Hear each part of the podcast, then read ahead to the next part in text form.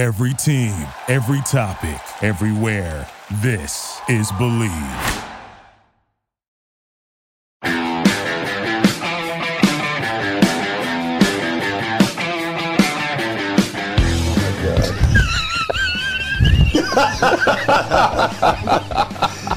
Tommy, Ocean Chinook or Puget Sound Coho, what is your palate favorite? And you drop yeah. that kokanee on top of that barn door halibut's head, sixty-seven feet of water, and he was not happy about that. Well, I don't know. What do you think? Boxers or briefs? Ooh, I'm going to have to go with a European cut Speedo. Fantastic. Excellent choice. I yeah, love tuna. I do love tuna. Heck yeah! Hey, you know, I have a buddy who refers to Canadian geese as flying carp. Obviously, he's not cooking them. He clearly. Right? Oh, Ocean Chinook. Seriously? Hands down. Really? Hands down. I don't fish for coho. Ah, good point. Hey, speaking of grind, can you tell the difference between ground deer and ground elk? Honestly, taste the difference. You know, Dwayne, we only get one chance to live this life. Mm-hmm. And you will always regret the things that you don't do. So you know what I tell people? Buy the damn boat. Hey, you know, the facts are some days are just a grind. Welcome to Fish Hunt Northwest, the number one fishing and hunting talk show throughout the Pacific Northwest and beyond. Now here is your host, Wayne England, and of course, the infamous Tommy Donlan. Hello and welcome to Fish Hunt Northwest, Wayne England, and yes, you may have noticed to my immediate right, this is not Thomas Donlan. This is, by chance, David Trout, Director of Natural Resources for the Nisqually Tribe of Indians. Uh, welcome back to the studio, my friend. Thank you. It's so good to be here with yeah. you and your audience. Yeah, so you're not just uh, sitting in tonight as my in-studio guest. You are uh, now uh, tasked with the co-host duties and responsibilities. Oh, so now you tell me that. Are you up to that task? Yeah. I think I can handle it. Perfect. So I won't so, take Tommy's job. I think he's safe. But yeah, I'll... I think he's pretty safe in that regard. But yep. you are going to bring a lot of information that our folks tuning in tonight are definitely going to want to hear. I've been looking forward to this. You know, I've talked a few times about getting you back here in studio, and here you finally are. And we got a lot of great information to get through. So I'm really looking forward to this. So welcome David Trout back to the studio. Uh, we're going to get to him here in a little bit. Lots going on, lots to get through, some fishing this week. Things are happening. If you're not on the water, you're missing out. Um, before we get too far along, hey, I want to say first and foremost, happy anniversary to my lovely bride. thirty-two years uh, today. Uh, Shing and I have been married, and um, just keep uh, keep on moving ahead. So want to make sure I let her know that even though we're doing the show here tonight on our anniversary, I am thinking about you. So uh, happy anniversary, babe, and uh, looking forward to uh, you know, after the show this evening and uh, maybe a little uh, maybe a little glass of wine or something. Anyway, uh, also want to announce the winner of our Four Season Fighters uh, free tickets for the annual gala uh, tomorrow night, September twenty-third. Uh, get to attend that event. Winner Jesse Tharp uh, ended up winning in that entry and drawing for those tickets. Uh, Jesse Tharp won, and him and his wife are going, and they're actually celebrating their uh, seventh year anniversary this weekend as they get to attend the gala um, on uh, free of charge. A little little gift from us to you, from us here at Fish Hunt Northwest, uh, getting you those tickets to go and enjoy that night. It's going to be a great event. Make sure you uh, attend and enjoy, and uh, we'll check in to see how it's all going. Before we get too far along, I also want to remind everybody to jump to w w w dot fish hunt n w dot com. There you're going to find our coupon, F H N twenty. That will take you directly to uh, Edge Fishing Rods, the website. We are connected with Edge Rods, so you should be as well. Go to Edge Rods, uh, put in the F H N twenty coupon at checkout, and you're going to get twenty percent off of all fishing rods that are not already connected to any other type of reduced price or coupon code. So with that, tons of things to get through. Uh, I kind of mentioned David fishing this last week. Since last week's show, I actually fished three different bodies of water, which I'm going to get into a little bit later. Some great Chinook and Coho opportunity out there, and uh, got moved around a bit and went after it in different locations. So we'll talk about that a little later in the show. But before we get there, running down the show tonight, David Trout, as I mentioned, Director of Natural Resources at the Nisqually Tribe of Indians. South Puget Sound Chinook numbers, management, and what's going on. We got him in here to pick his brain. Uh, then again, David Trout, Nisqually Chinook, Mother Nature and a shift in genetics. I believe no one saw it coming, so mm-hmm. that's going to be an interesting discussion with you. I'm really looking forward to. Uh, F H N Quick Tip this week with Pro Escapito, the V I P line lock, why you should be using this component if you are not already. Also, the continuation of our egg curing one oh one, Baraxel Fire and mature egg skeins, how to make them durable. I'm going to show you how to do that tonight right here. And then we're back with you, David, puts you back in the hot seat. Pinnipeds, predation, and what position the tribes can take moving forward. This will be an interesting discussion, to say the least. And then we're going to close out the show with a few of my fish reports from this past week as I bounced around to three different locations, as I mentioned. And uh, a little reminder of some upcoming events and our waterfowl hunts that will be coming up in the near future in November and December. So, have you been out fishing as of late? You got any time to get out fishing? No, I spend too much time in meetings talking about fish. Yeah, that's no good. Yeah, I need to find a way to get out to three different bodies of water. Well, we got guys like you fighting for fish so that a lot of us can get out there and enjoy, and we appreciate that. A lot of the work that you do is uh, many reasons why anglers like I have the opportunity to stand on the banks of the Nisqually River and try to go after those fall Chinook and coho and, and chum when they're, when they're available. So. But we have a lot to tackle tonight. We've got a lot of topics at hand here. Um, you're working diligently amongst the amongst the uh, co-managers there, and of course uh, the um, Northwest uh, Treaty Tribes and all the work that you have going on. So we're going to get into all of that. Uh, first topic at hand when we come back from this break will be what's going on with the Nisqually River and preseason forecast and kind of how this season materialized. So don't go anywhere. More with David Trout right here at Fish Hunt Northwest. We come back after this break. Defiance Marine is the one-stop shop for the Pacific Northwest angler. Defiance Marine guarantees the best price on a new and best service on a repower for your current boat. Defiance Marine is a Honda Premier dealership and one of the largest on the West Coast. Defiance Marine is a boat dealer who proudly sells Defiance, Allied, and Arima boats. All boats are built by West Coast fishermen for West Coast fishermen. Defiance Marine has all your boating needs to help you get out on the water. If you're looking for the best fishing rods in the world, you really do need to take a look at the Edge rods. I designed and built new machinery, and I think this new machinery has enabled us to build blanks like no other company can build without this equipment. There is no other rods in the world that are as good as these rods. You owe it to yourself to take a good look at them. All right, welcome back in studio here, Wayne England and David Trout, my in-studio guest, Director of Natural Resources, Nisqually Tribe of Indians. Yes. Yeah, you're a very busy man, not to mention also the chair of the Puget Sound Salmon Recovery Council. I take on a lot of responsibilities for the betterment of fish, I hope. Yes, you absolutely do. Yeah. Uh, you stay very busy in this, and as you alluded to before the break, there are too many meetings, not enough fishing time. So you need to change that, first yep. of all. Right? Yeah, no kidding. You're fighting so hard for the fish. But let's, let's start off by talking about your backyard. So Nisqually... Uh, you know, it it's had some some bumper years, and we've had some years where we struggle. And preseason forecast coming into this year was what for the Nisqually? It's about fourteen thousand in total. Fourteen thousand. Yeah. yeah. Uh, on a release uh, from the Nisqually of how many fish? About three million Chinook. Right. Yeah. So, are you happy with that number? No. No. Not at all. What would you like to see that number be? We've had survivals uh, back in the late nineties as high as a percent and a half for yeah, Chinook, yeah. and run sizes in the forty to fifty thousand fish coming back to the facility. Yeah, that's what we want to see. That's what I'd like to see. I think that's what everybody would like to see. So now it's um, about a tenth of one percent. So right. Yeah, the fourteen thousand preseason forecast, are we going to meet that? We're going to make it this year? We're going to be really close. Yeah. We're we're doing our first spawn at our hatcheries next week. And we'll know more about how many fish we have on hand, but it's looking like it's going to be pretty close to preseason forecast. Okay, so you have uh, two facilities on the Nisqually that uh, are planting those fish. You got the Clear Creek and the Kalama Creek. Yep. What? So Nisqually, Nisqually Tribe basically runs those two facilities. Right? Correct. Yes. Where I get asked by folks, like on some of these tribal hatchery stuff, where do the funds come from to generate the ability to be able to run those facilities sure. with uh, with tribal folks? So the two facilities are funded differently. The Kalama Creek facility, which is our oldest hatchery, we built back in nineteen seventy-nine, mm-hmm. um, was funded out of the federal funds that came out of implementing the Bolt decision. So soon after the Bolt decision in nineteen seventy-four. Um, by nineteen seventy-seven, the tribes were receiving uh, funds from the federal government to run hatcheries and to manage our fisheries. And so the funds for Kalama comes from that.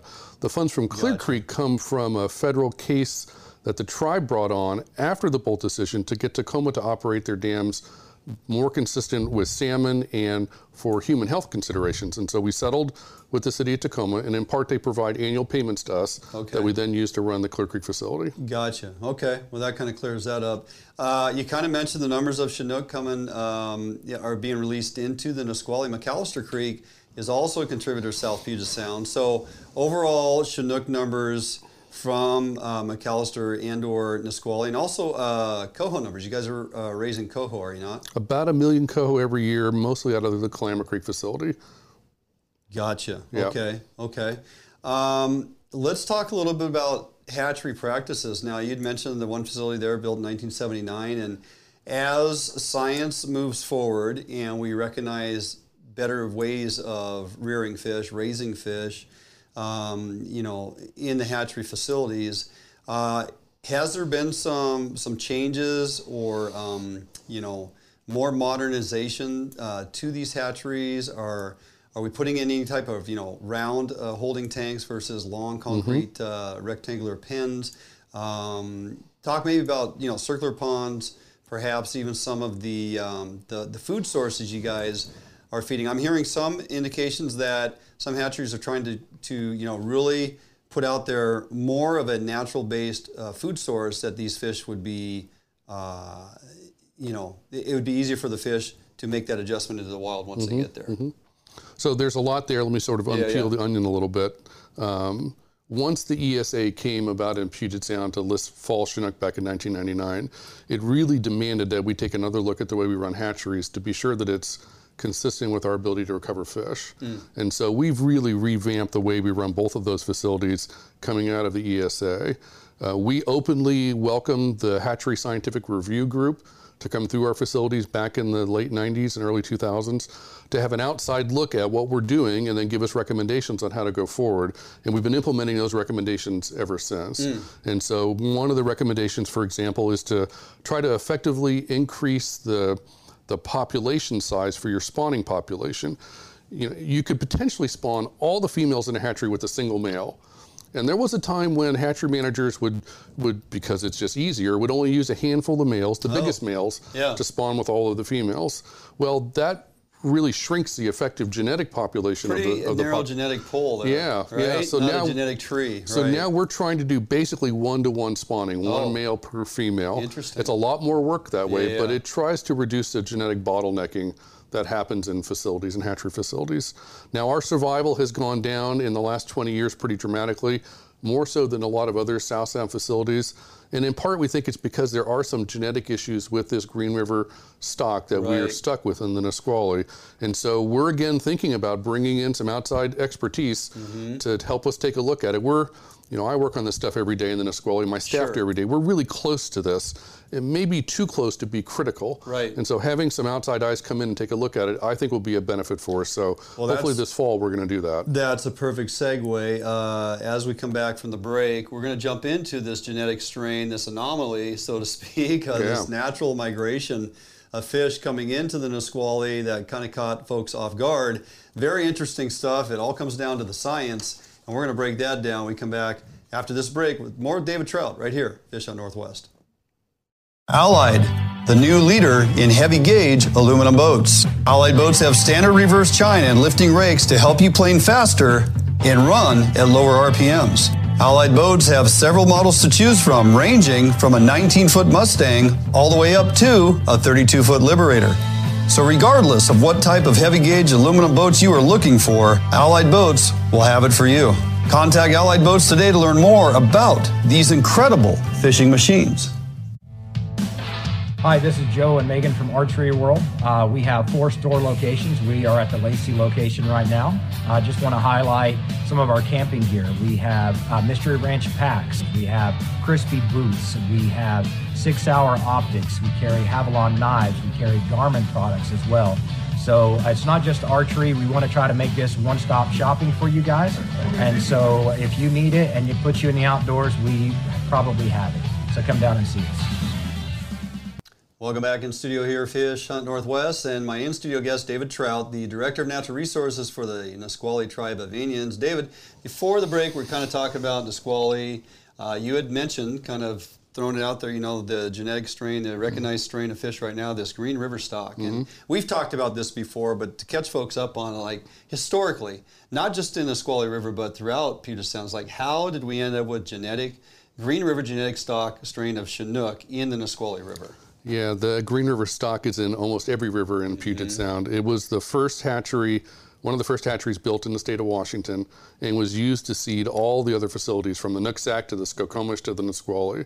And so that Green River stock has been everywhere. Yeah. And we're finding that it just doesn't work well in terms of uh, a rehabilitation recovery stock. Right. It's worked okay in the hatchery, but I think we're experiencing now one hundred years of it being in the hatchery, just not doing as well as it could have. Yeah, and I think the mindset back then, like build a hatchery, uh, breed fish, you know, get high numbers, seed them throughout Puget Sound, as you had mentioned, and uh, we didn't know what we didn't know. Right. We didn't know the, the you know, fifty-year, seventy-five-year trajectory on this thing and how Um, lackluster this genetic strain would be.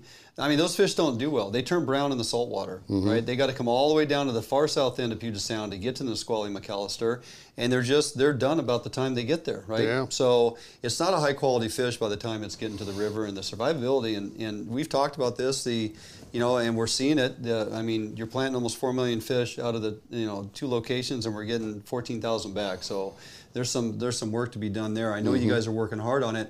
Let's talk a little bit about this recent finding, or is it so recent? You know, the first conversation we had of this, you kind of blew my mind, caught me off guard. Skagit strain, or genetically linked to Skagit River, yeah. wild fish, Mother Nature moving inventory, right? Pretty amazing. So we are re we're required under the Endangered Species Act to recover a stock in the Nisqually, mm-hmm. and our assumption was that the Nisqually sh origin Chinook was gone. Well, we're beginning to question whether or not that's the case, because we are finding through a lot of different work that there is a unique stock, wild stock, that seems to be inhabiting the Nisqually, and it seems to be somewhat linked or closely tied to a North Sound, potentially Skagit huh. fish. And it, you know, it goes back to Jurassic Park, the, the notion that, you know, nature nature takes over, nature right. knows how to do these things. Right. Uh, we come up with this great engineered plan with all these scientists involved, how we're going to reintroduce Chinook in the Nisqually, and we go down this path with these Green River fish, and quite honestly, it's been a failure. Yeah. Those fish just do not produce they well in the wild. Well, right. And yet, unbeknownst to all of us, there's this wild stock in the Nisqually that comes in way later than these Green River fish, comes in way later than our fisheries. So the worm timing is significantly different. The worm timing seems to be very significantly different, and all the genetic work we're showing is, is that of the smolts being produced out of the Nisqually River, the wild smolts, almost all of them are coming from this other stock that we don't know much about. Huh. The Green River fish are producing very few smolts. Yeah. And so this potential North Sound colonizing stock in the Nisqually seems to have taken hold and might be where we focus our recovery efforts. So would that include some type of, you know, utilization of that stock or strain of fish, hatchery environment, brood stocking program? Is this kind of the discussions that will begin to happen to see which direction this should go? Yeah, exactly. I mean, we have choices to make, and in, and in the science coming out of some of the work in the, in the nineties and two thousands, you basically have two choices. You can isolate your hatchery program and keep it as distant from the wild population as possible, manage it that way, or you can integrate it with the wild population. Oh. And so we have a choice to make. Yeah. And there are consequences to either choice. Right. If we try to integrate, we're worried that we might move these fish closer together in run timing and conflict with our desire to catch fish in the sure. recreational fisheries and our fishery. Yep. So our thinking now is maybe it makes sense to manage these as very two distinct segments, yeah. uh, maintain a, a strong hatchery population where we can fish really heavily on them, mm-hmm. and then lay off of these wild fish and let them recover.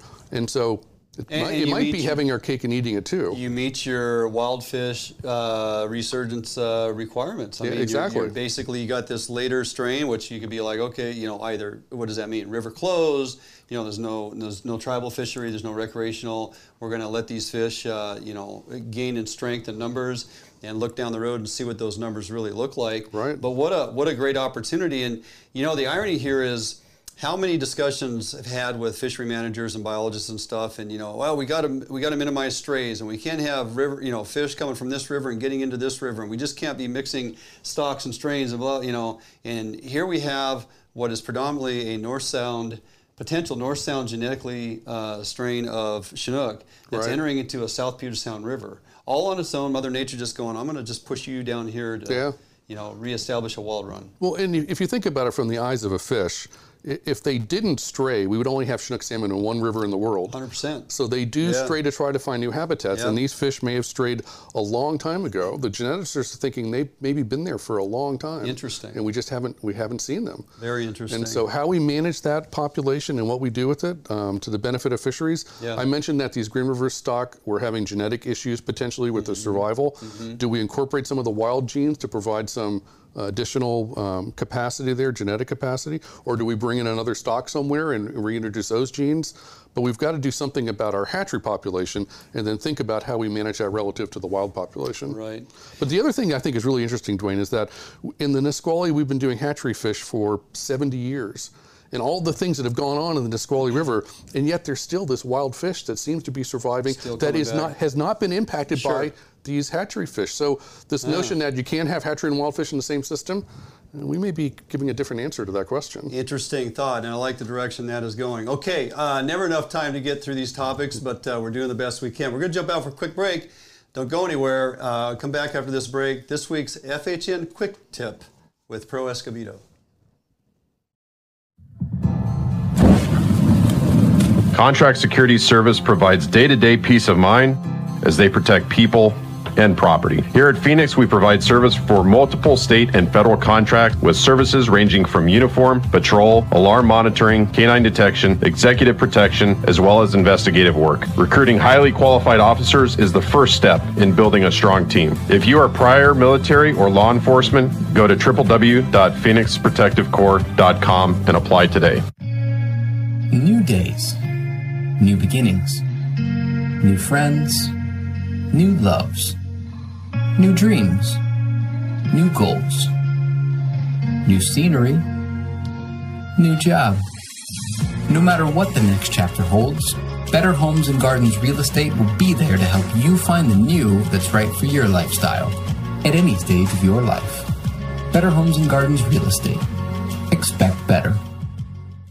Welcome back in studio here, Dwayne England, and my in-studio guest and co-host. Don't thank, forget that. Thank you. It, David Trout, yes. Uh, we're going to take a pause here on our conversation. We got much more to get to uh, later on the show here. Don't go anywhere because I'm going to really drill down uh, with David here on pinniped, you know, predation issues, what the Northwest Treaty Tribes can do about this, what the Nisqually Tribal, you know, can do about this, and kind of the direction things are going. But before we get there, we have a uh, the third installment of our Bait Lab series, uh, Egg Curing one oh one. Now, the last couple of weeks been talking mostly sodium sulfite and sulfite-based cures, tighter skeins, um, out of fish, you know, the skeins that are not so mature and beginning to weaken and become loose. So tonight, I want to walk you guys through utilizing Baraxel Fire, some changes we can do to Baraxel Fire to actually use it in uh, in an environment where your skeins that you're harvesting from fish might be a little more mature, a little looser, a little less skin.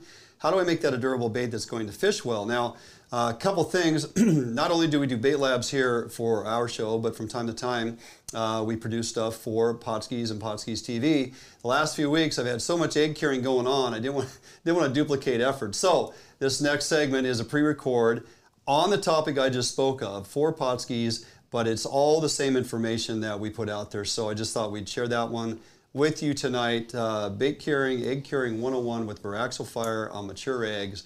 Check this out. I think you're going to enjoy it.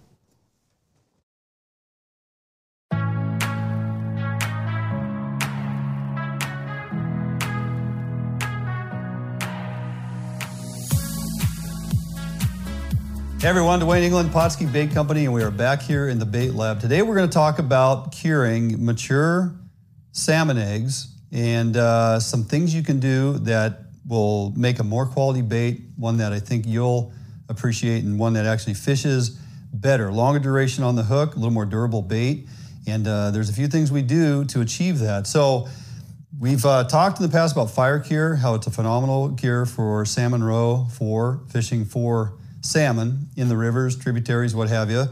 Um, these eggs here are from Chinook salmon out of a tributary river, so they're quite a bit more mature. And what I mean by that is these skeins have begun to open up.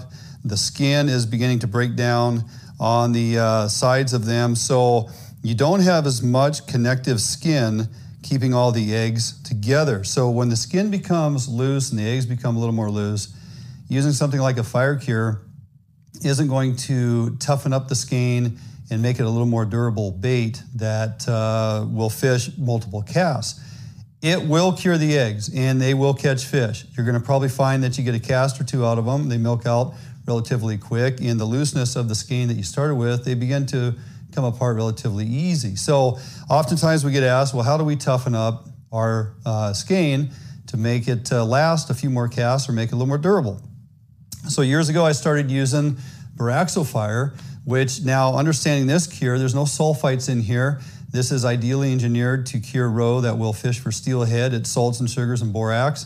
And so it does have properties in there that do, in fact, toughen the skin or the skein just a little bit, gonna make it a little more durable bait. Um, without the sulfites though, you may question whether or not it has enough bite stimulants to entice salmon. Yes, it does. Uh, it works very well on its own. I like to utilize Baraxel Fire a majority of the time in the fall when I've harvested eggs out of mature salmon, because of this reason right here, looseness and skein. And Baraxel Fire works very well. I do add a few things to it to make it even a little more enticing to salmon with some bite stimulants and whatnot. I will take a full bottle of Baraxel Fire. I'm gonna mix in a quarter to a half cup of white refined sugar, okay? Quarter to half a cup. I like to have differences in cures. A full half cup mixed with this uh, full bottle, thirty-two ounce bottle of Baraxel Fire. I'm gonna fish those eggs low in a system, low in a tributary, tidal water influence. Those, those fish seem to gravitate towards uh, sweet tooth, and they like that little bit sweeter bait coming right out of the salt.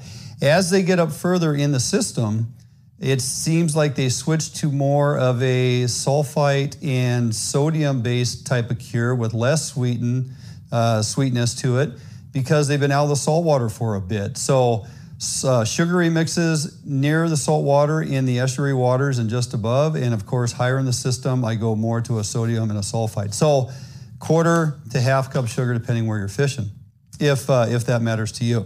So half cup, we'll say a half cup of sugar with this thirty-two ounce bottle, two heaping tablespoons of our Firepower krill powder. I like to add the extra krill, and a heaping tablespoon of sodium sulfite. I like to put in one heaping tablespoon of sodium sulfite to this thirty-two ounce bottle. You may think that that doesn't sound like enough or it's not much. Well, I don't want it to be a strong sulfite-based cure when curing these looser eggs, but I do want to have enough in there that does add, in fact, bite stimulants and things that attract uh, salmon, fall salmon. So I have these eggs pretty much cleaned up. This one here has a little bit of blood left in it, so we're going to get the excess blood out of here. Now I can take the flat side of my knife and, and push that blood down to the main vein that runs at the bottom of your skein, and I can pop a little hole right there. We're gonna just use a paper towel, and I can, I can move that blood along the vein there. Now these eggs have been in the fridge for a couple days, so the blood begins to coagulate and get a little bit tougher to move. So um, if you find you have a little trouble moving that along, you can put a little bit of water on the top side of this skein here just to keep it uh, moist, and it helps to keep the knife from tearing into the skin, allows it to glide easier. And see, we're moving that blood right down out of that vein there, getting a majority of it out of the egg. Why do we get the blood out? Well, the eggs cure really well. The blood tends to not cure so good and adds a little bit of spoilage to your eggs and begins to have a, a foul odor. So I always try to get as much blood out as I can. And that there is pretty darn clean. So now I got these large skeins. They're mostly opened up. This one here has a little skin intact up here. I'm gonna butterfly these open a little bit just to make sure we get the cure in there. Also, because they're so large, we're gonna cut these in half, okay? And kind of make them into smaller sections just so they're easier to handle uh, as we cure them. This one here is completely opened up. I don't even need to butterfly that one. And this one here will cut into three separate sections. A sharp knife is very beneficial when you're taking these apart. It pops far less eggs and um, gets right through the skin, doesn't tear the eggs or, or destroy them. So now we got these opened up, and I'm just trying to stack them on this paper towel. I like to add the cure while the eggs sit on a paper towel, because as you'll see when I pick this up, if it all stays together, it's easy to put it into the gallon Ziploc bags that I like to cure the eggs in. So now I have my eggs ready to go, blood-free, opened up, ready to accept the cure. I have my pre-mixed bottle of my Baraxel Fire with my sugars and my Firepower krill powder. I love that extra krill. I really think it is a great bite stimulant. You need to put that on your eggs if you're not doing so. And of course, a little bit of sodium sulfite. Now, this is not a real hot cure, so the so-called burning of the eggs doesn't really happen. I don't have the sulfites in there weakening the membrane of the eggs. I actually have more borax and salt in here with the added sugar that is going to toughen. So I can put a, put a pretty good amount on here uh, because I'm just simply putting it on the egg side. I'm not gonna turn them over and, and do it all on the other side as well. Now I take my gallon Ziploc. I've marked on there uh, my uh, identifier for my number two recipe, or which is the mixture of my Baraxel Fire here. And with the paper towel, I can just simply pick it all up, slide it into the bag, and dump it off like that. Now, if I look in here and I think I need to add a little more cure, that's the nice thing about the wide open bag, I can sprinkle a little more on here and call it good. So I like to leave enough air in the bag that allows me to roll these around and get the cure working into the eggs, okay? And what I mean, you'll notice uh, as it begins to work, the moisture gets drawn out of the eggs, the, the uh, juice starts coming out of the eggs, and you'll start building a certain volume of juice in here. One thing I like to do always is to add extra color to my eggs. I really like the fire dye, the dark red, as it adds a tremendous amount of color. Now, maybe where you fish, uh, you use orange, you know, or the, or the uh, pink. Uh, that all works as well. The U Vs in, in the pink especially is fantastic for certain fisheries. I like here in the Pacific Northwest, we fish a lot of dark red eggs, and the Baraxel Fire adds a lot of color, but I like to add even a little extra color, and I like to add a little extra juice. Now you don't have to, but sometimes I will take these and add a little bit of the Potski nectar because it's just egg juice, and it helps uh, just plump those eggs up and volumize them even more so that when they're going down river, they're sending down a tremendous scent trail that you can literally see when your eggs hit the water, okay? And then I'll take the fire dye. This is basically a bottle of four to five tablespoons. I'll add about a tablespoon per bag, and I know just past history there are a couple squeezes on that. I'm getting about a tablespoon into there. Again, that's just gonna add extra color. Don't worry about the fact that it runs down the sides. I mean, that's why I purposefully sprayed off the side of the bag so I don't just put it right on top there. This allows me to now roll these around, and over the course of time, all the eggs are going to cure evenly. The, uh, the color distribution is gonna be equal simply by tumbling these around. Again, I leave plenty of air in the bag so there's room and separation.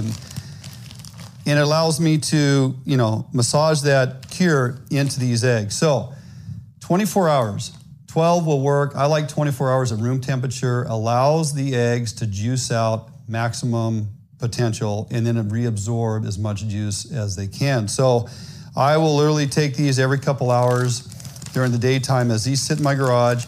I come out here, I tumble this bag around uh, every so often and keep that, uh, keep that juice moving, keep the color distribution equalized, and just really maximize the potential for these eggs to cure. Again, it'll release a bunch of juice.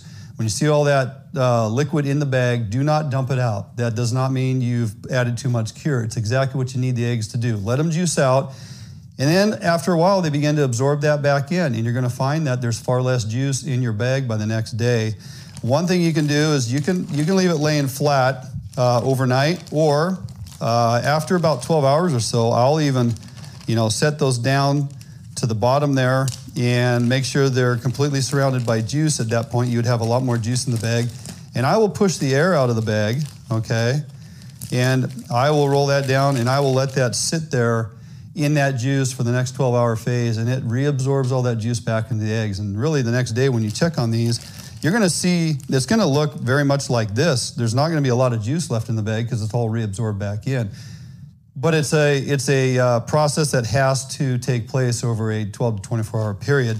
Um, so these eggs would be much more plump, uh, a lot more color, equally distributed throughout, and uh, then you know they're definitely cured. So after twenty-four hours and they've reabsorbed the juice, I can take these now and I can put them in the fridge for a few days. I can go ahead and freeze them. I can uh, put them into a, a bait tray or some type of container, uh, get them ready for the boat or for the, uh, the riverbank. They're ready to fish. I would give it uh, a full day in the garage, a full day in the refrigerator, and then you can fish them. So just a little uh, things, you, a couple little things you can do there to toughen up mature eggs uh, this fall season, and uh, give that a try. That recipe has worked for me for years, utilizing the Baraxel Fire for your fall uh, Chinook eggs or coho eggs. It does really well, and I think you'll be happy with the results. All right, that's gonna do it for us here in the Bait Lab today. Give that a try, and thanks for watching.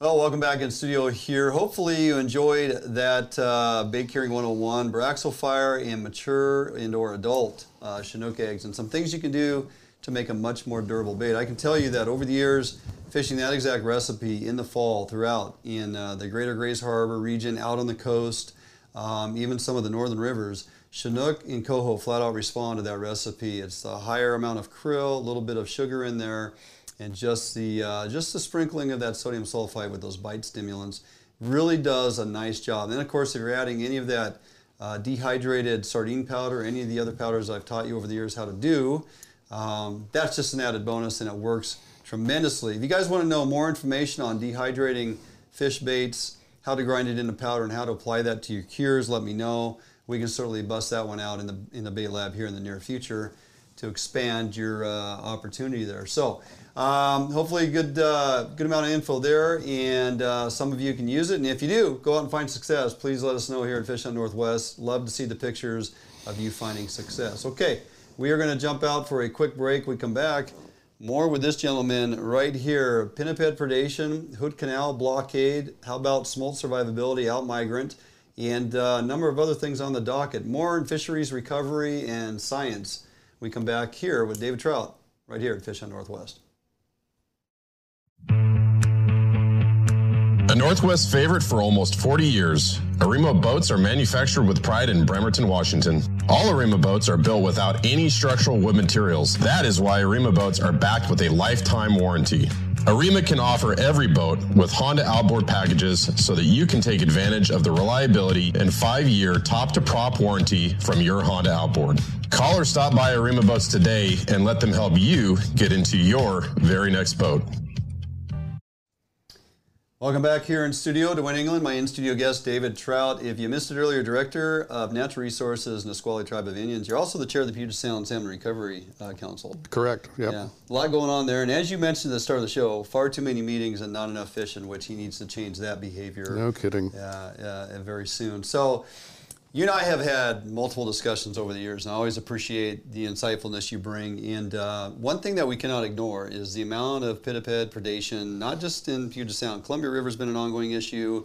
Um, some movement there to, to get moving forward in controlling some of these. And they, they have some factual numbers that they brought out um, at the uh, Willamette Falls, for example, a couple years ago. They removed uh, thirty-three uh, adult uh, you know, sea lions, California mm-hmm. sea lions. They saw a tremendous uptick in wild steelhead survivability that immediate uh, next season, from like eight hundred the year before to thirty-four hundred that immediate year, right? By removing thirty-three mm-hmm. uh, sea lions just in that particular area. So you guys have recognized the pinniped predation issue within the Nisqually Delta in this region. Um, how big of a factor is that in, you know, having successful recovery in the in the Puget Sound and South Puget Sound? Right.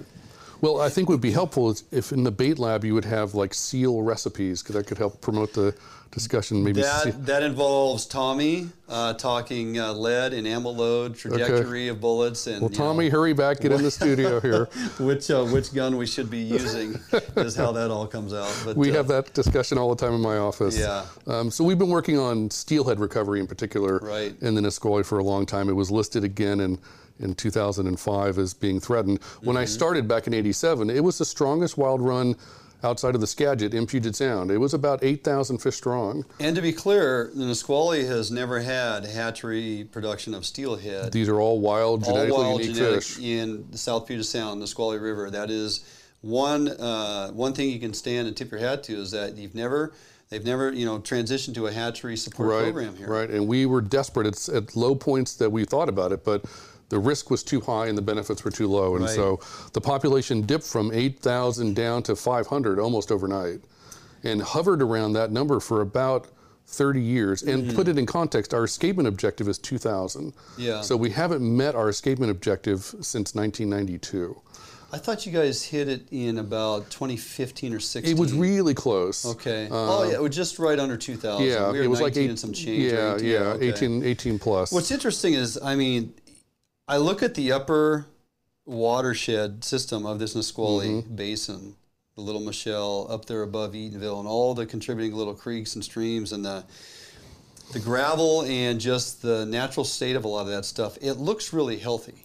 It seems to be healthy. Yeah, on the surface it is, but there, if you get dig a little deeper, we've got um, forest management issues in the Michelle Basin, the okay. big tributary to the Nisqually um, that produces steelhead.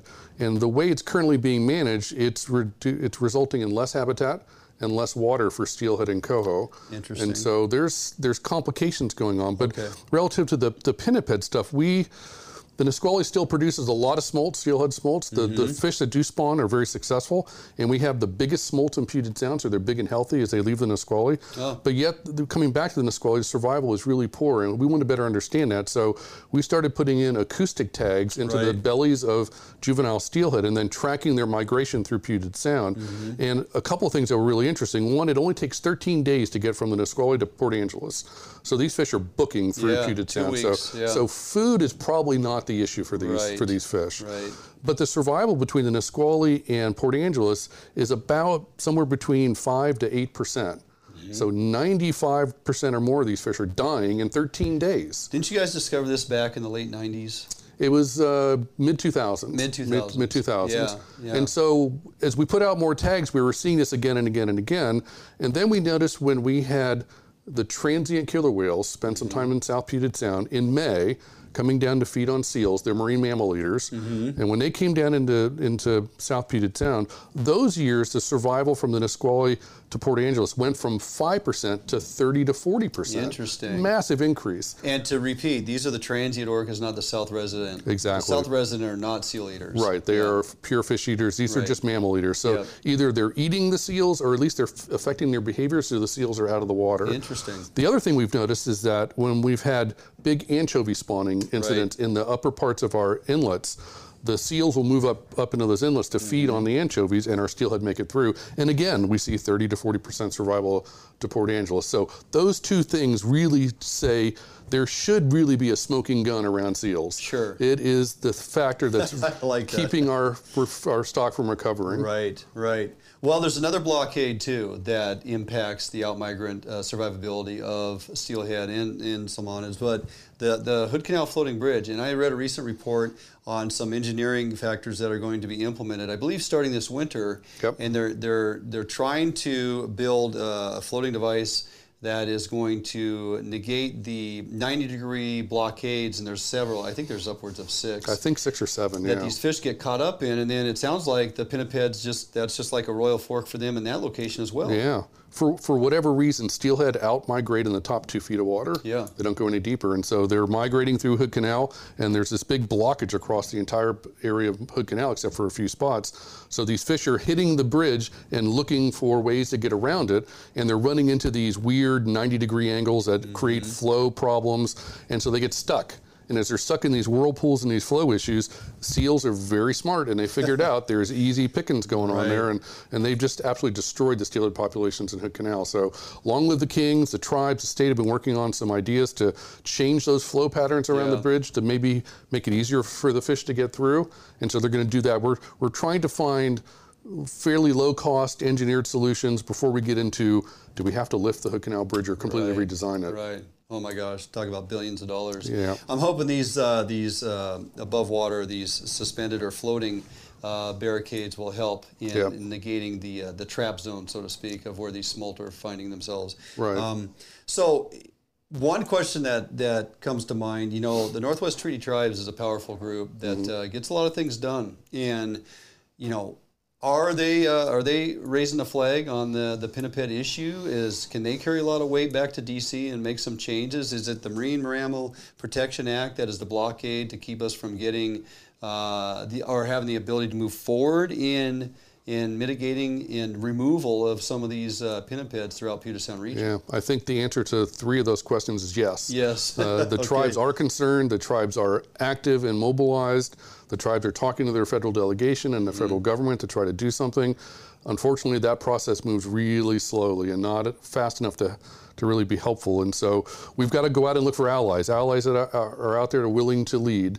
And as I was talking to you earlier, we've got a congressman who came out to visit the Nisqually from Arkansas, Congressman right. Westerman, mm-hmm. who yesterday introduced a modification to the Magnuson-Stevens Act oh. to allow for hunting of seals and sea lions in Puget Sound to support salmon recovery. And so that kind of action, along with changes to the Marine Mammal Act, will allow us to go out there and manage these populations to see survival of steelhead go from five percent to thirty percent for the Nisqually. It'd be huge. Is this a two-year trajectory? Is this a five-year trajectory? I mean, things take time to get through the federal time. level, right? Right. I think that originally we were thinking it was maybe a ten or twelve year trajectory, but I think because of the leadership of Congressman Westerman and uh, and the active involvement of our delegation, mm-hmm. it could be a three or four year thing. So it could happen sooner rather than later. It does take time. Oh yeah. But um, hopefully not as long as it's taken the macaws to get to hunting a whale again. It's been twenty years. Yeah, crazy. Um, so.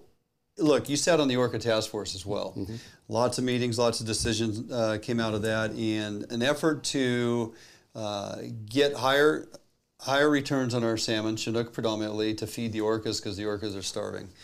Uh, a simple-minded individual like me sits back and goes, well, this is great. We're going to dump all these salmon smolt into Puget Sound, I, albeit net pens or contributing hatcheries out of certain rivers where we're not impacted by E S A restraints and all those things that weigh in. Um, but we're going to dump all these smolt into Puget Sound in an effort to get more returning adult salmon, but we have an out-migrant issue with all the pinniped impact. And so aren't we just truly feeding the pinnipeds before we ever get a chance to have adults returning to, to feed the targeted goal of you know yeah. the South resident uh, orcas? It, it sounds like you were sitting in a lot of the ORCA task force just meetings. Just going, we can't keep feeding the monster, right? Uh, you know, and not do something about it first, right? I mean, not only are the pinnipeds, seals, and sea lions especially affecting things like Nisqually steelhead and Hood Canal steelhead, but they're eating the food that should be feeding also s southern resident killer whales. Right. So by doing nothing about their populations, we're making a choice. We're making a decision that we favor them over southern resident killer whales, over treaty tribes, over non-Indian recreational mm-hmm. fishermen. Mm-hmm. And so it's time to start managing these populations in a way that supports the ecosystem. Now, as I mentioned earlier, we've got the transient whales that are dependent on seals. Right. So we got to be careful that we don't eliminate their food supply. But right. there's there's science and there's a balance point to be reached that'll support salmon and killer whales and fishing. And we're not there yet, but we need to get there. I think the goal is to train the transient whales to stick around Puget Sound for a couple of years. Yeah. There's plenty of food here for them. Yes. Just, you know, stay here and eat. We need to be able to drop a fence at the Tacoma yeah. Narrows Bridge there when they come go. in and keep them down for a while. Sea World. Puget Sound. Sea World, right?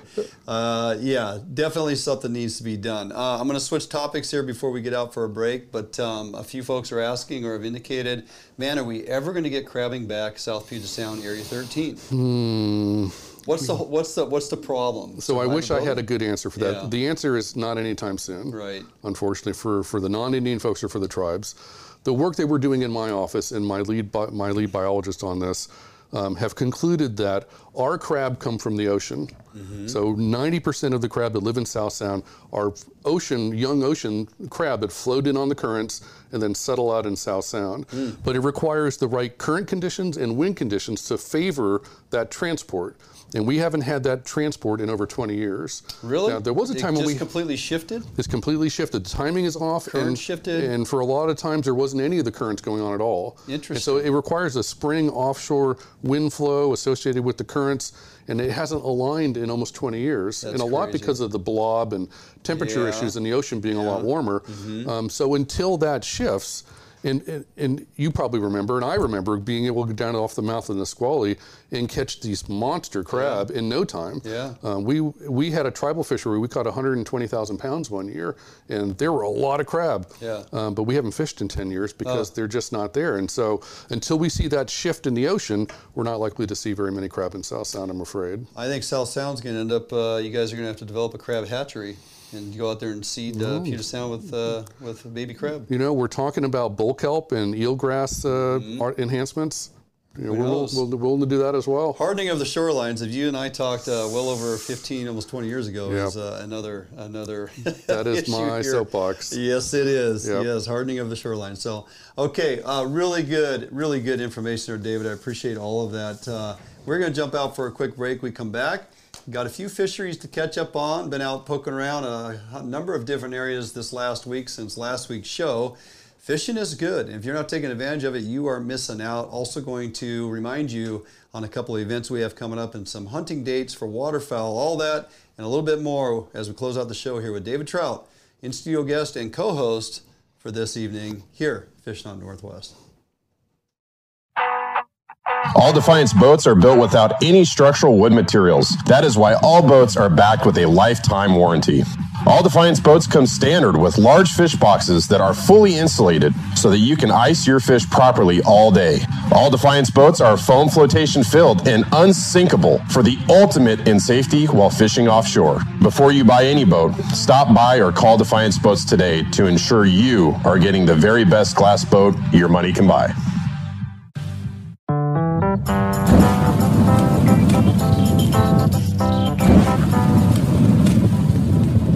Cutbacks in funding and fewer law enforcement resources are affecting our businesses and communities. If your business is feeling the effects, Phoenix Protective may be the solution you are looking for. They offer security solutions customized to meet your needs, from remote video monitoring and their twenty-four hour control center to a proactive, experienced security professional on site. Phoenix Protective has over twenty years experience in ensuring the safety of their customers. Team members are highly trained and proactive, giving them the ability to adjust to the changing needs of their customers. Customers choose to work with Phoenix Protective because they provide the next level in security support to industries such as schools, hospitals, transit, and utilities. For a security assessment to see how Phoenix Protective can help you and your business, visit their website at w w w dot phoenix protective core dot com and select Contact. Welcome back in studio here as we wind down the show. So last week, uh, after Thursday, that Friday, headed south about two and a half hours, jumped in the boat with Pro Escobedo and, and Alex Mozloff from, uh, from Edge Rods. And Pro's just a fantastic uh, individual to fish with. If you ever get an opportunity, I highly recommend it. Mm-hmm. But uh, mid-stretch there in the Columbia Gorge area below Beacon Rock, and um, did not take us long. There are so many Chinook coming up into that Columbia River below and above Bonneville in the areas that's open. If you have opportunity right now to go after Chinook or still want to go after Chinook, you know, don't think because you get above Bonneville, the genetics are uh, so bad that those fish are going to be brown and taste terrible. I'm here to tell you, and Herzog and I have pointed out a number of times, those fish are built for mileage, you know. Mm-hmm. And those spring Chinook that enter that Tumwater Creek facility up there on the, uh, the midpoint of the Wenatchee, mm-hmm. they, they have a total of seven hundred miles to migrate to their, get to their spawning ground. So, you know, genetics are an amazing thing. If you never take an opportunity to get in on some of those Chinook above Bonneville, uh, check out some of those fisheries going on up there or now below that it's reopened. You got a one fish limit, hatchery or wild Chinook. And the water is uh, the water is pretty warm, sixty, if I remember right, sixty-two, sixty-three degrees. Uh, definitely a spinner show uh, or a Brad's mini cup plug, kokanee cup plug with some tuna is going to get it done. three sixty, short leaders, lots of whip, uh, sixteen ounces of lead on your troll. And uh, it's pretty, uh, pretty matter of fact. It's um, for those that have it dialed, they're doing very well. I was, I was uh, on the receiving end of just the opportunity to jump into somebody else's boat. That individual Pro is uh, named aptly because he that is his home waters. That's his backyard, so to speak. Definitely a great opportunity to get out there on that Columbia. Lots of fish around. Go get yourself a Chinook. And then bounced up here to Area ten, put the downriggers back on the boat, went up to Area ten, fished mm. coho for a day, got some mm-hmm. friends out, got into some coho. My buddy Matt Messing jumped on, marking tons of fish. I mean, rods should have been going off every other pass, you mm. know, and Um, I guess uh, the anchovy bite's been pretty good up there as of late. A few friends of mine have been spinning some anchovies and doing well. Uh, you're up higher in the water column. You don't have to worry about the dogfish grabbing your bait and whatnot. So, and are you out in the shipping lanes and over deeper water? Uh, yeah, we're in that three to six hundred. You're mm-hmm. off the shoal shoal side. Um, you know, anywhere from the oil docks down to West Point. That mm-hmm. entire stretch seems to be fishing pretty well. Um, and uh, lots of fish, man. They are just kegging up in there. I got a... I gotta suspect this coming weekend here that Everett, or uh, yeah, the Everett Coho Derby is going to be well attended. Going to be some nice fish, and I, if you're up around that Skagit area and those bigger fish coming in, I think that's going to be a Derby winner. It might take a fourteen, fifty pound fish to to win this Derby. That'd There's be nice. The Ed Edmonds yeah. wasn't as big; it was like no. a twelve pounder at yeah. Edmonds. Yeah. yeah, it was just sub thirteen. Yeah, kind of interesting. So they but, should be fifteen, sixteens. You know them coho when they get to this point mm. uh, in migration, they strap that feed bag on. They're putting mm. on a pound a week. Mm-hmm. You know, so um, tons of feed out there, tons of food for them, and uh, yeah, they're nice size. And then, of course, uh, out here more the coastal region area where I fished uh, yesterday, going back tomorrow, out in the uh, the harbor area. Uh, man, who doesn't want to do a shallow water coho fishery? And these coastal these coastal coho are second to none, David. I'm, you know, I've been fishing passionately out here in the rivers and whatnot for just over thirty-five years now, and I'm here to tell you, any of these uh, contributors like the Satsop and the Wainuchi and the Hump Tulip, Chehalis Basin. Um, those fish that enter out into those waters, you know, they come past through Westport there. Some of the best coho stocks we have in this state. Mm-hmm. This state, as a fishery uh, manager and one that oversees a lot of fisheries, you understand what this region can be and what it has been on some years. I remember fishing the Satsop when I was in school and catching eighteen, twenty pound coho. Yeah. They're just amazing fish in that river. They're still around. Yep. They're still around. And so uh, you have time to intercept those. The beauty of this uh, entire region out here is we have a two fish limit through the end of October in some regards, uh, depending where you're fishing, um, non-select, and that, uh, the, again, that carries through the end of October. What's interesting is we're not going to get any rain here, I don't think, looking at uh, all different weather um, projectors and, you know, river level projections and all these things that I try to weigh in on and, and see what Mother Nature is going to do. Now, that could flip within forty-eight hours, and all of a sudden we got a storm that moves in, right? right.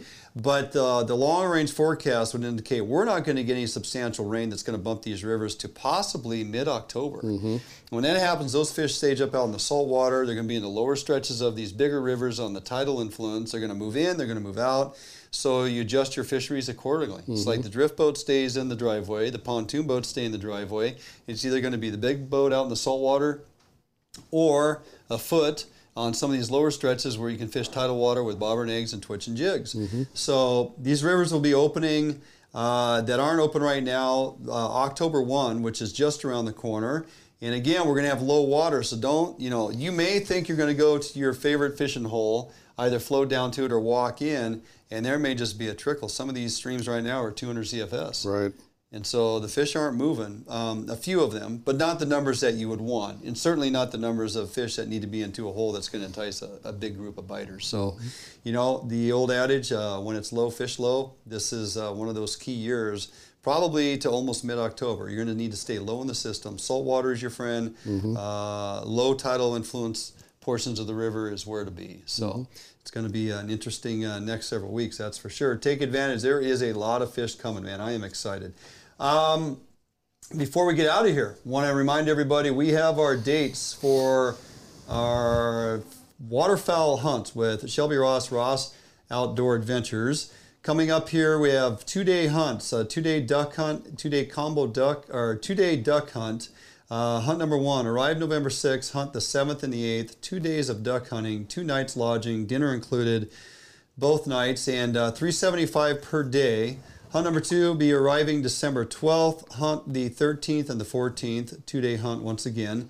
Uh, it's a day of duck, and Wednesday the fourteenth is a day of uh, goose hunt. We got two nights lodging, dinner included both nights, again, three seventy-five per day. Call Shelby at five oh nine, seven five zero, seven seven six three. Book your spot and get all the finer details from Mister Ross, Ross Outdoor Adventures. Uh, it's filling up quick. We have a maximum of twelve spots per day for any and all of the hunts, and uh, they will fill up. Folks are chomping at the bit to get out with us. We had a great time last year, looking to do that again this year. So those hunts are on the calendar, and we can't wait to get over there. It's going to be a good time. I'm going to call when I get home. Are you? Yeah. You I going to join I'm, us? I may have to do that. Yeah. It's yeah. Uh, if you want to do a double uh, duck hunt and or uh, one day duck, one day geese, it's just uh, it's a special place over there. You hunt potholes all that much? It's been a while, but I used to. Perfect. Yeah. yeah. Yeah. And that price is a bargain. Yeah, especially for lodging. Yeah. And dinner and both dinner. nights. Yeah. And uh, you'll get treated to some uh, duck kebabs and treats in the duck blind during the day, so you really don't even need to pack much food. And you're too busy shooting ducks anyway, so just a really good time. That and then, awesome. you know, other dogs to retrieve. You just got to sit there and pull the trigger. Shelby and guys can do all the calling. We're just there to have fun, I can mingle do that. with folks. Yeah, it's yeah. a great relaxing time. We'll have a lot of fun. So I'd love to see you come join us. That'd be a good time. That, that would be fun. Uh, yeah, with that, hey, I want to thank you for coming in. You bet. Hey, Tommy, you know, this feels pretty good. I've been looking oh. for a second career, so second you know, if ever you're out, just let me know and I'll cover for you, yeah, man. Yeah, there you go. Uh, you're welcome back here anytime, especially with the uh, information you bring. I hope you guys enjoyed the information this gentleman threw out for us to uh, regurgitate and digest, understand kind of some of the other side that's going on in fisheries management and things that uh, we're all working towards. Uh, you got your thumb on it, man, and right here in the Nisqually Delta and with the tribe and all the work you're doing, and just nice to hear from the other side of the co-managers from time to time, just so we kind of keep up on what's truly going on. I appreciate your uh, willingness to come in and share Anytime. your insight, man. I'll absolutely love it. Really good stuff. All right, that's going to do it for us this week here, Fish Hunt Northwest. Thanks for joining us. Check us out on Root Sports if you haven't. We're pretty much on every Saturday, Sunday morning. Check your local listing. Saturdays is usually about nine A M Sunday, somewhere nine thirty, ten o'clock. And then sprinkled throughout the week on a Wednesday or Thursday. You can find us on Root Sports. First half hour of the show each week is uh, then put up on Root Sports multiple times throughout the week. So check us out there and please enjoy. Take our content, share it around, jump to our YouTube channel. Give us a subscribe and follow if you would. And uh, invite all your friends to join the party each and every week. Get out, get some fishing done through the weekend. Weather looks fantastic and the fish are here. Have a great night. We'll see you next Thursday right here at Fish Hunt Northwest. Hey, thanks for joining us here on the Fish Hunt Northwest Weekly Podcast. I want to remind everyone that you can catch our weekly live stream show on our Facebook page and, of course, our YouTube channel every Thursday evening at six P M West Coast time. You'll get our insightful in-studio interviews, our extremely detailed how-to segments in the bait lab, the infield segments we bring to you when we're on the water or in the woods, and of course, our amazing cooking recipes in the kitchen with co-host Sherry England and Chef Jeff Maxfield. Give us a follow on our Facebook page at Fish Hunt Northwest. Also subscribe to our YouTube channel at Fish Hunt N W. Find us on Twitter and Instagram, and finally, go to our webpage at w w w dot fish hunt n w dot com for all the latest and greatest info. Join us each week here on our podcast. Join us each week at our live production. Have a great week, everybody. We'll see you soon. Thank you for listening to Believe. You can show support to your host by subscribing to the show and giving us a five-star rating on your preferred platform. Check us out at believe dot com and search for B L E A V on YouTube.